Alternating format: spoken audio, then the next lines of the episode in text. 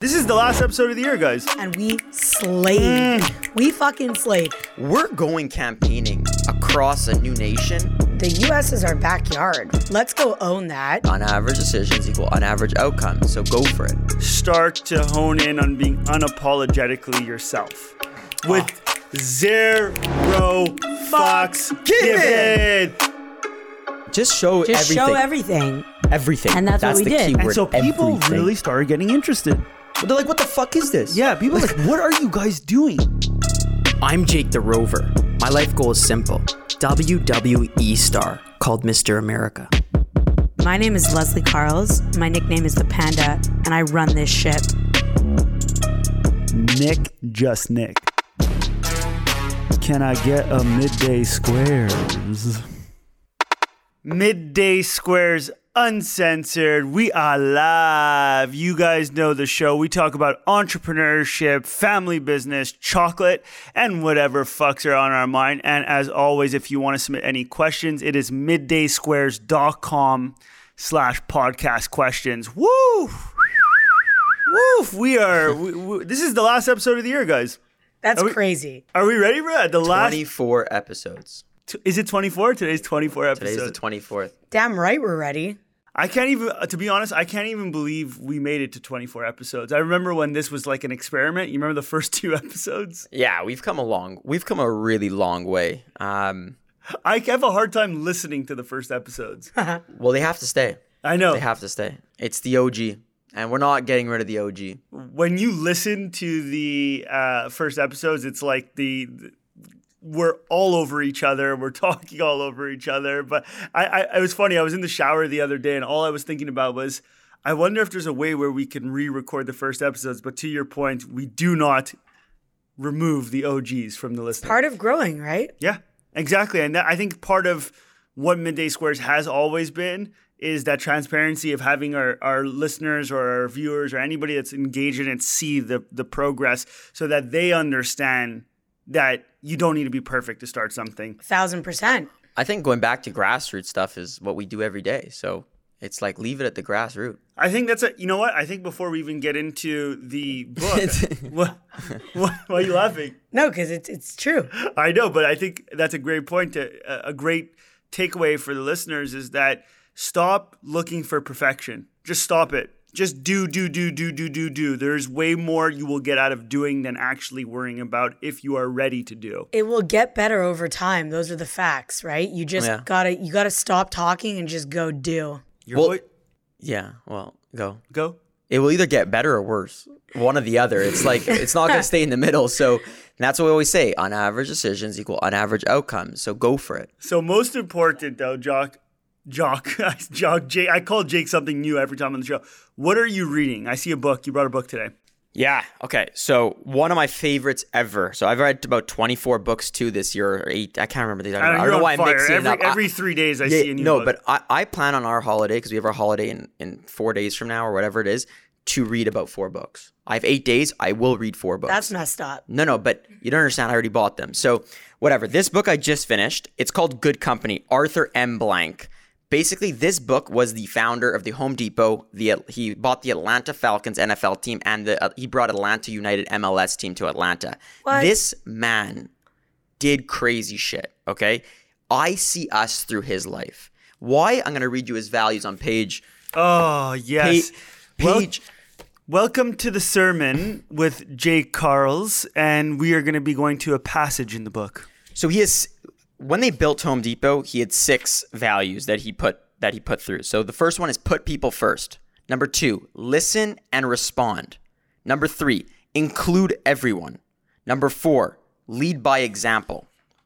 Number 5, innovate continuously. And number 6, give back to others. And wh- yeah, snaps.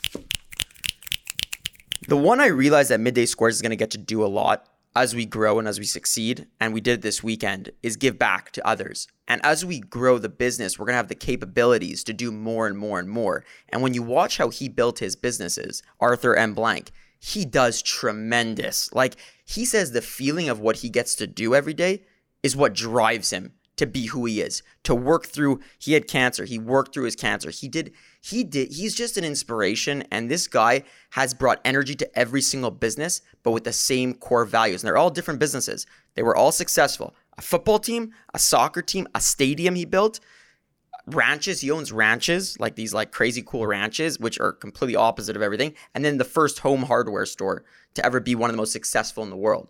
But he said the values remain the same in every single business, but he changed the ideas. At, no, I was going to say at the end of the day, if they're core values, if you really believe them, if you really live by them, then yeah, it makes sense that they're tripled down to all of his different uh, businesses, right? Because But- they're core. in what I was speaking with Jake like prior to the show, right? You know, eh, Jake and I always have these conversations about this stuff, especially when he's reading books and I'm interested. The core value that my takeaway from understanding, I'm reading this book next, I'm really excited about it, is the customers at the center of everything. It's at the center of everything, of every single one of his businesses. When they tell them the story before Yeah. we move on to what we're actually doing and how this all ties together, tell them the story of the stadium and the choice he made because that is the perfect example of customer being first. I'm glad you remembered the story because I told you this last week, I think. So we, I came into Nick's office and I told him, "Listen, I need to share this this little excerpt of what happened. They were building a massive stadium, okay, for the Atlanta Falcons. Atlanta Falcons lived in this crazy old stadium that was just driving people not to come. The customers didn't care to come to the fans. The team was terrible, and he said, "We need a new stadium. We need to rejuvenate this city." Revamp. revamp. He needed the revamp. Atlanta needed the revamp at the time, and he wanted to be his legacy. Wanted that for it. So then, what he did is when they were building this Mercedes-Benz Stadium, they basically came in and his architects, his experts, his management, he went and they showed him these seats. There was two seats. There was the 19-inch seat and the 21-inch seat. So he sat down in the 19-inch seat and he got back up right away. And then he went into the 21-inch seat and he sat down. He said, okay, my decision's made. He got up, and everyone else was like, okay, well, it's easy decision. His management team said, no, we're going to do 19 inches. Cost wise, we could put more seats in there. We can make more dollars. He also wanted to separate so the bigger seats would only be for people that could afford it, you know, Club like seats. club seats. Right. So they said, we're going to do it for club seats. It's great. And we'll do the 19 inches for the rest of the stadium. We could be able to get an extra 10,000 seats in there. He says, absolutely not. We're going to put 21 inch seats in every single seat because our customers should feel that comfort level when they're sitting there. People thought he was crazy. They said, sir, we're not going to be able to build the stadium. He's like, it's going to need about 15,000 more square footage. He says, I don't care. They need to come and it will pay off in the long term. And he built a 21 inch stadium, 21 inch seats in the stadium, the first stadium to ever do that. And let me tell you, like I know it from just being a like a sideline football spectator. Like he changed Atlanta for that. Really? He, his he, he just changed the the vibe that was brought back because of that was incredible. Which brings us to the show. Actually, I'm reading something. Oh yes, Woo! Les, we're going to you on something. So, and you actually saw me reading this morning. I woke up at 5 a.m. and I decided to just jump out of it's bed. been beautiful to watch you just do your thing in, in the condo and, and read. Yeah, no, I, I I'm really moving slow, but I keep Jake in the back of my head, which is consistency is key. Doesn't matter how long it takes you to read the book, just keep pushing forward. So, and just have fun with it. It's not it's it's not homework. exactly. So I'm reading Designing Brand Identity by Alina Wheeler, and it's an incredible book. It's a very easy read.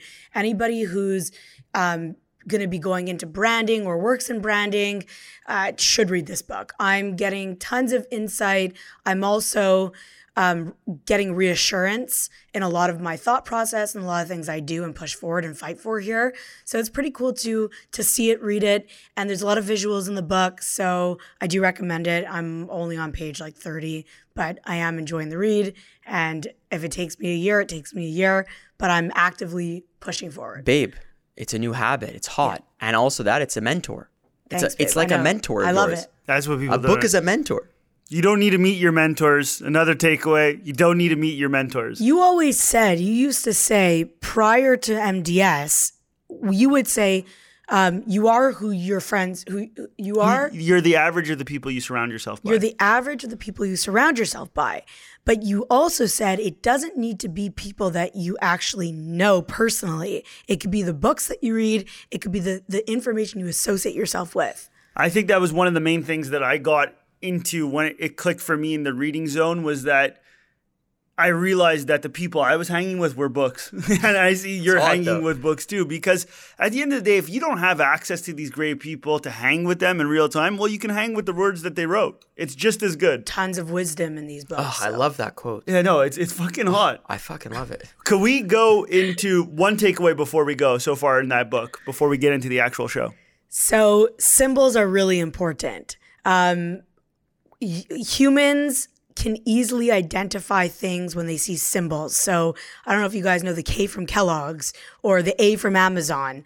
Um, they don't even need to put their name at this point in there. They are just people are able to identify the brand through a symbol, and so they say symbol first, color, and then really name because there's still um, debunking of words when you have a full name. Hello. This goes back to Egyptian times. They Right. used hieroglyphics. Like, think about it. The first languages were not even words, they were symbols, they were things because the abstract, the mind could just trigger them quickly. What's our symbol? We don't know yet. We don't know we haven't yet. figured it out yet. Well, hopefully after the book. Yo, shout out to the goat who was forgotten by Les on this show. Nike, hello, the tick. Yeah, the tick. No, of course. Yeah. The book talks a lot about Nike. All right. Ba-na-na-na-na-na. We are getting live to go and trek into the US. I said we were getting live. We were getting ready to go into the USA. Guys, today's show is really for the listener. Let's let's try to really distill how we think about countries, how we think about that launch. We've talked about it in Canada, but the USA is a whole other ball game. So, we just raised 4 million dollars. 4 million US fresh powder. Um, and the number one reason why we raised it is because we needed our artillery to go into the US and actually have a successful launch. And I think what people don't realize is that the importance of having a successful launch is having foundation and piping set up. It's the boring part, but that's that's it. So for me, when you go into launching, the number one fucking thing you guys got to do is take out that big old map. And I'm talking old school map. Shout out to uh, Michelle and Sophia. I, I walked in and I saw them working. Those are our sales team. They were working on this beautiful map of the United States of America. And it reminded me of how important it was, because I use Google Maps religiously, how important it was to feel, touch, see it on the wall, and, and start getting your brain in the mindset that you are about to run a campaign. Jake, Oh, 100%. Oh yeah. Tell every- me about campaigning. I think it's the most important thing that people don't they, they just don't use that word. It's not used in business. It's not. It's used in politics, right? You go campaigning for you know your election. We're going campaigning across a new nation to build our awareness to get people to feel what we feel here in Canada. We want them to feel it. And the only way to do it is to go out there and campaign. And you got to treat it like it's your last. You got to treat it like there's a goal time. Basically, you're you have to be elected by June 12th and you need to go hard. You need to just go, but it all needs to be properly planned. Boom. And that is the key. And that is why we said the word campaigning is that if you look at the United States of America, it's very overwhelming. Okay, we're talking 365 million people, a lot of space to cover. But the second you start to think about it in a campaign, it starts to be broken down into regions. Who do you need to win? Who are the people that will decide the election? Um, and that's the exciting part about the show that we're going to get into kind of the psychology around it. But there's the, the main thing I would say to a lot of would be entrepreneurs in this space specifically. I can't speak to software or anything because we're dealing with food. We're dealing with shit that needs to move. Warehouses are needed. All this jazz is that if you are starting in another country and you're going into the USA, you need to have proper foundation because here's the key. If shit starts to pop and you are not ready, that beast is very hard to tame once the rodeo starts. Um, and and I, you know, Les, I want to come to you on this one because it's really something. Les, in the last five months, has been not holding us back. That's the wrong word, but very cautionary of how we were expanding the business because the machines weren't ready. Yeah, it's it's been a, a heck of a few months getting everything up and running. We ran into a bunch of implications. Um, we're innovating, right? And so we built the machines based on a theory. And then we received the equipment, we set it up. And when the minute we turned the machines on, there were instant problems. And I was aware that that was going to be the problem, but our problems weren't problems that you could fix. We actually are waiting on new pieces um, to arrive where we had to bring in specialized engineers on top of the engineers that we originally brought in. And so we've been doing a ton of R&D, a ton of testing, a lot of back and forth between the manufacturers and ourselves. And finally, finally, last week, for the first time Mm. ever, we ran a full productions day on the line. Oh, So it was sexy. So sexy. That's the right word. It was so sexy. And actually, Fred, our plant manager, taught the team. Together, they ran the line without any engineers, without any, without any service engineers, without any external help. The MDS team ran the line and we slayed. Mm. We fucking slayed. So, you're right, Nick. I have been holding you guys back because making the product by hand, we don't promote this, but our product is artisanal. It is complex. To make it, you need to have patience, you need to give a fuck, and and you need to have serious quality control because the manual process is hard. And so, if I would just say go, and and you know let's go nuts let's take on costco let's take on walmart like people want us to do and like they've asked us for we would shoot ourselves in the foot oh yeah. because the minute we scale the, the, the product up by hand we are going to run into implications of quality control And you only get one shot. you only get one shot and the minute you know we know this the minute you turn a customer off mm-hmm. which has happened it's it really kills hard inside. it ki- it it kills it, How it- much does it hurt when we turn a customer and off? it happens But i you bring it back to the point. The center of everything is the customer. So you're if you're rushing the production because Nick and I are opening up the world and back, and you know you're not holding us back, your quality control starts to diminish, and then the customer sees that product and says to themselves, it's not that ta- sick This is not sick. Like who are who's this company? Then our team, our customer team has to go make up for it. Yeah. And that's a lot of energy and time put into this. Imagine that on scale. Of course, it's a lot. crazy. it's simply just not worth it. And it took me a while to to come to that understanding, but because it, it hurts, it hurts. Like if you were listening, we said no to Costco, not because we don't want to be there, because we weren't ready to be there. And that's a pro tip, to be honest, for any entrepreneurs that are listening. I've heard horror stories about Costco where companies, Costco's reached out, they've seen the product, companies just starting out, they go, oh, we're getting a Costco order. Let's go invest a serious amount of money in building a plant. Then they do it, and then Costco, two, three months later, takes them off the shelf. And or they of mess it up, or they mess it up Yeah. and get charged huge fines for not delivering on time. All these things. There's a lot of things, but I did want to circle back and, and finish my thought on the manufacturing side, which is we're officially ready to take on the USA. Oh, and snaps. and and more than that, I feel confident that we can produce the, quanti- the, the, the, the quantities that are going to be requested of us with the quality that we live by. I, I saw it in her eyes. That's why we're ready for the USA. Why USA? So, two reasons.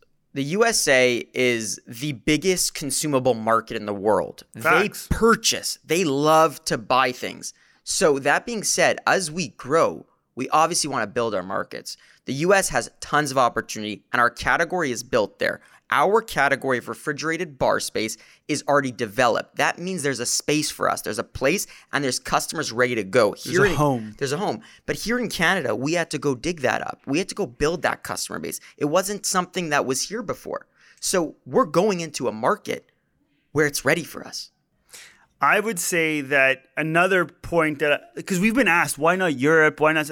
Here's the thing, guys. We are trying to build a brand, a top five global brand. If you don't understand that the United States of America is the number one country in setting the tone of pop culture, forget even just the consumer. Is that or is it China? No, China looks to the USA. They Yeah, have babe. the hip hop stars Okay. the NBA, which is one of the most influentials in terms of where the transcendence of pop culture, you know, exist. Um, if you go look, what's cool in China and Japan usually stems from what's cool in the US. Yes, they do their own thing, but there's this seal of approval mm-hmm. when it comes to brands. They the world loves brands from the US. So if like we can't go into Europe and try to become a top 5 brand and just pretend like the US doesn't exist. Yeah, and also the US is our backyard, right? Like, let's go own that. We have the ability to get the manpower down there. We have the ability to to spread the awareness, you know, and, and it's Europe is far and it's a completely different market that we'd have to study and understand. Like Jake said, we do have a, a, a, a big understanding of the USA market. It is similar to Canada. There are the differences. And I was recently asked this question on a podcast, which is do you think it was it's easier to launch in Canada first versus the USA? And I actually said no. Good Canada answer. is harder because mm-hmm. for our division, we've had to change planograms. We've had to fight for placement in the fridge. We've had to educate the customer on why we're in the fridge. We've had to educate people on where we are mm-hmm. and not to look for us in the chocolate aisle or the protein bar aisle. And so it has been really hard to get the brand started in Canada. And like you said, USA is open and ready and and and is very developed. Before we get into a few takeaways of how to distill and break down the actual country, I do want to say on that point is I agree. Canada has been hard. But to anybody listening, it is very important that when you launch, focus on where your network is the strongest. I, I really believe that. I agree I with that. really believe that. You need to get a few of the sparks. It's like an engine. If you don't have the fucking sparks going to ignite it, it don't matter what you got. You can't start the engine. Um, so so start wherever your network is strong. It doesn't even need to be your home. If you went to university somewhere, just start with where your network is strong. Okay, the U.S. super huge. Let's distill it down for our customers though, and I'm going to start with a story from Malcolm Gladwell, and then we're going to start breaking it into this. In the U.S., you have 300 and whatever million people, but the key is is that you really only need about 5,000 people to think and speak about your product to almost touch the entire United States. So just think about that. How big of a mind fuck is That's that? That's a huge mind fuck. Huge. that all of a sudden you are looking at a country and it looks kind of small because you only need 5,000 people to really That's give motivating. So I and and and so you might say, well, guys, how how is that possible? Malcolm Gladwell wrote a whole fucking book on this. It's called The Tipping Point. Okay, and here's the key that they discovered was in the 90s, so 1995 specifically, Hush Puppies had this resurgence of their shoe.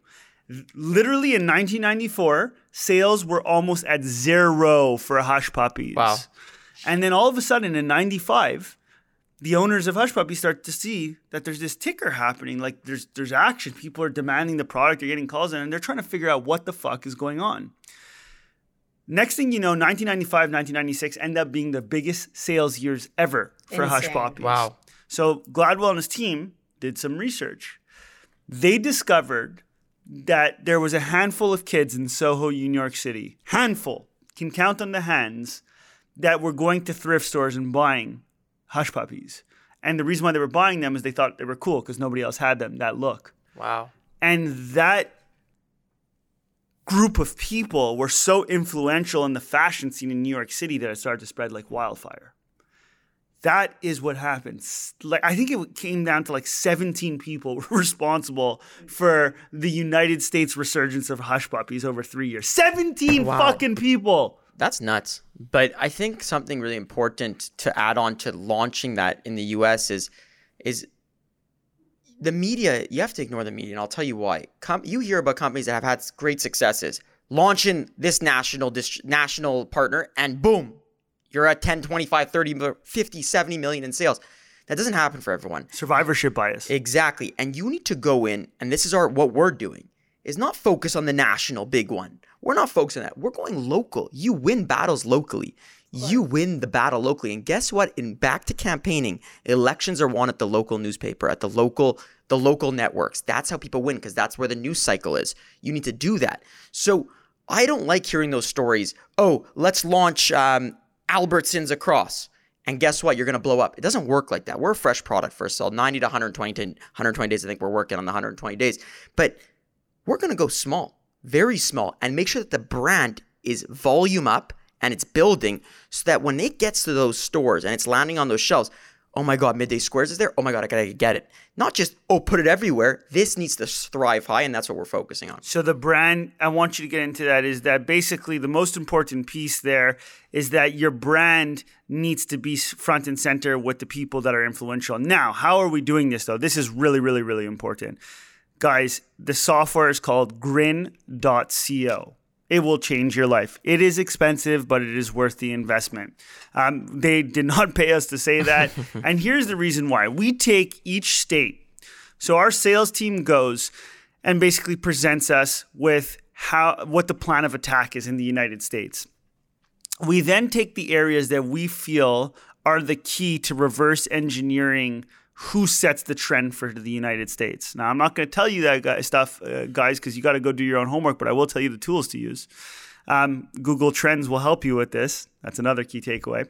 Um, is that basically you go into Grin and you start to decipher down the states that you want. You can even get down to a city level and you start to look for those 17 kids in Soho the mm. 17 kids that set the trend nationally, and you look at the type of engagement that they're having and what their reach is, you're able to see literally technology today allows you to take a, a person that's somewhere and say, oh my God, their voice reaches this region. Come on. It's crazy. That did not exist 10 years ago. Insane. And by doing that, you start to narrow in on what the broadcast will be for that region. And all of a sudden, the people in that region start to feel like you're everywhere, even though you're not everywhere. They start to feel like you're everywhere because the people that are talking about it are the right people. And so, grin.co, super important. It will change your life. Like I said, it is expensive, um, but, but I'm telling you, the ROI is there. Going back to what we were going to talk about on that success, Les, what do you feel about spending money to acquire users. And since we've charted Midday Squares, how has your mind changed around endorsement deals and stuff like that? Because I feel like audiences are very scared um, about spending big dollars to do partnerships with anywhere from bigger influencers to celebrity. And I want to get your take on that because then I want to take something home. Yeah, 100%. I, I heavily believe in it. I mean, I I think – you know, finding the person that rep- could represent your brand or believes in the same values or believes in the product that you're pushing, there's no better person to, you know, speak to their audience or promote the brand than them, right? So using the software, finding the right partners, and then negotiating a deal. Nobody's going to do anything for free in life. So they. But, but how's it changed your opinion since you've started? I get that you believe. I always it. believed in it. It hasn't changed my opinion. Big dollar partnerships. I believe in it 100%. I, I, I think that we're going down that avenue of testing it out and trying these things and seeing if they're going to work for us. But I definitely believe in it. And I think that it's super valuable and you need to find the right partners to partner up with to build your brand. Jake, I how, didn't believe in yeah. it. Yeah. So this, I have the answer that you are actually looking yeah. for. So as we started Midday Squares, I didn't believe in big endorsements or any of those things. I always believe you can go find them um, for free. But then I learned, Leslie, which is important that you said it before, is that people have worths and their worth is what their worth is. And people deserve it. And just like I would want it, just like you would want it, yeah, you they, would want they it. They built their yes, networks. It, and they worked hard at it, right? 100%. So respect to that. But I didn't look at the cost per acquisition as a way of, you know, in ad buying and, and celebrities. I thought you just pay your bill, whatever they ask for. If it's 20, 50, 100,000, you paid. And it didn't make sense in my eyes because I was like, well, that's expensive. How does that make sense? Are we getting, like, what's happening? Then when you started talking about it this past three months with us, I start to look at it very differently. And I start to look at it, which I think you're gonna take it home, is yeah. it's it's a whole other way of looking. Yeah, it's math, but it's a formula. And you've you've stuck it in my head that there's a different perspective. I have a different perspective now on any endorsement deal, and I'm not scared of them. I'm not scared if you told me that you're going to get Wayne Gretzky. Yeah. I ain't scared. Well, that brings us to Gwyneth Paltrow. So we're negotiating a deal, and I think this is something we wanted you guys to listen to and, and take away is that number one, we have, you know, who are we to be negotiating with Gwyneth Paltrow? Uh, we didn't have any connections to her, guys. I just Googled Gwyneth Paltrow's agent, manager. I can't remember how, but you end up finding an email and I sent out a bunch of emails to different managers, but her manager actually got back to her manager actually got back to me. Um, and so we've been talking, and I think the number one most important thing is when we've been negotiating, I said, listen to me. Here is the down payment we can give, but I'm happy paying a million dollars for this endorsement. Here's why. If I'm going to spend a million dollars, when I take that million dollars and divide it by how many first time customer orders we received, it better equal the fucking number that I have in my head. And the way we came up with that number is it's it's a cohort analysis. This is something you can Google, and you got to figure out what your lifetime value is of a, of a customer and what you're okay with spending. We've come up with that number. And so for us to spend a million dollars on an endorsement, no problem. But like I said, when I divide a million dollars by the amount of first time orders that came in from that endorsement partnership, it better equal that number or else we've overpaid for it. And it can be on a variable cost. And so the number one thing I've learned so far is that there is no straight way to do a deal. You can do a deal however you want as long as you're adding value to the people. Basically at the end of the day when you're negotiating deals it's super important that you just do what's good for you and you're not going to win all the deals that you do with it. But what i will tell you is do your first deal do your second deal and then all of a sudden your mind's going to go like this mm. Your It mind does will yeah your mind will explode it will open up and you will be able to start seeing things differently another super key thing, Jake, take us through the relationships and how we've decided that we we just straight up pay people for relationships. And I'm not even celebrities, just random old folk and how that works in going into regions. Yeah, relationships is everything, and you, most are. I think you could pay for it, but the, some of them you gotta find. You just gotta build your network in the area. So this week alone, just this week, four of my past people I've worked with have called me. I don't know why. Crazy. It's just random, and these are four NFL players. Simeon Rice, who's in legend in NFL. Legend. Freddie Mitchell called me yesterday. Freddie Mitchell's a Philadelphia Eagle. He called me, and then I call him back, and he's like, "You called?" I'm like, "No, you called." What's up? He's like, "Did you get rid of your ex girlfriend?" Because we had to talk about it. But going back to our- six years ago, How did you even find these people? I still find it crazy that NFL players call me just call nonstop. you on FaceTime to chat. But here's what I'm going to tell you. Here's the lesson. Yeah. So that so then Robert Nelson calls. And he played for the Texans for a bit. He's asked me, "I'll never forget." I said, "Dude, what's going on?" He's like, "I'll never forget," because I asked him for help because I'm coming to Phoenix. So he's going to help me with his network. But I'll never forget. He said, "He said, listen, Jake. He's like, you helped me in 2015, whenever it was, 2014. You brought T-shirts. Listen to this. I brought T-shirts for kids an NFL camp for him. He says, I'll never forget what you did for me. Without those shirts, those kids weren't smiling." Wow. the little thing you do for someone comes back in massive. So he's like, you come to Phoenix, you have a house to stay, you're here to play, you come, I introduce you to everyone, every single person here. I said, really, man? He's like, call me the second you get here. You're gonna be in my stores, you're gonna be here. And that just made me feel like, holy shit, when you network, when you really do real networks and you are genuine and you care and you give people, you give people love and you Babe. don't just fake it. You don't realize that your superpower Is people. is net no is networking. Period. Like you are on fire on LinkedIn. you are on fire on Instagram. People want to work for you for free. People want to chat with you. People want to be your friend. Your superpower is networking, and you need networking to build relationships.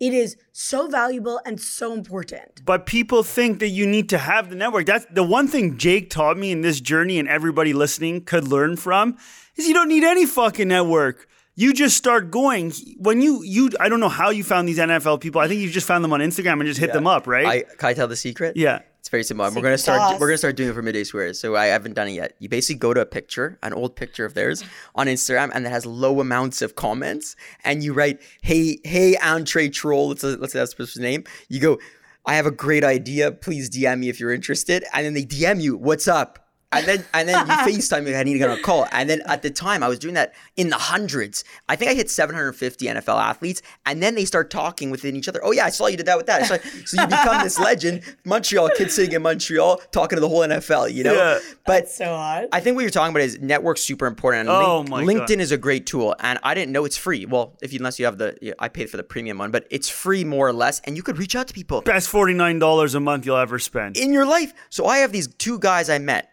in Utah, Kimball, legend, and Corey, two legends. They're buyers at Harmon's grocery store. By the way, we're gonna have them on the show. That's confirmed. But yeah, they're good. Their their their minds are incredible.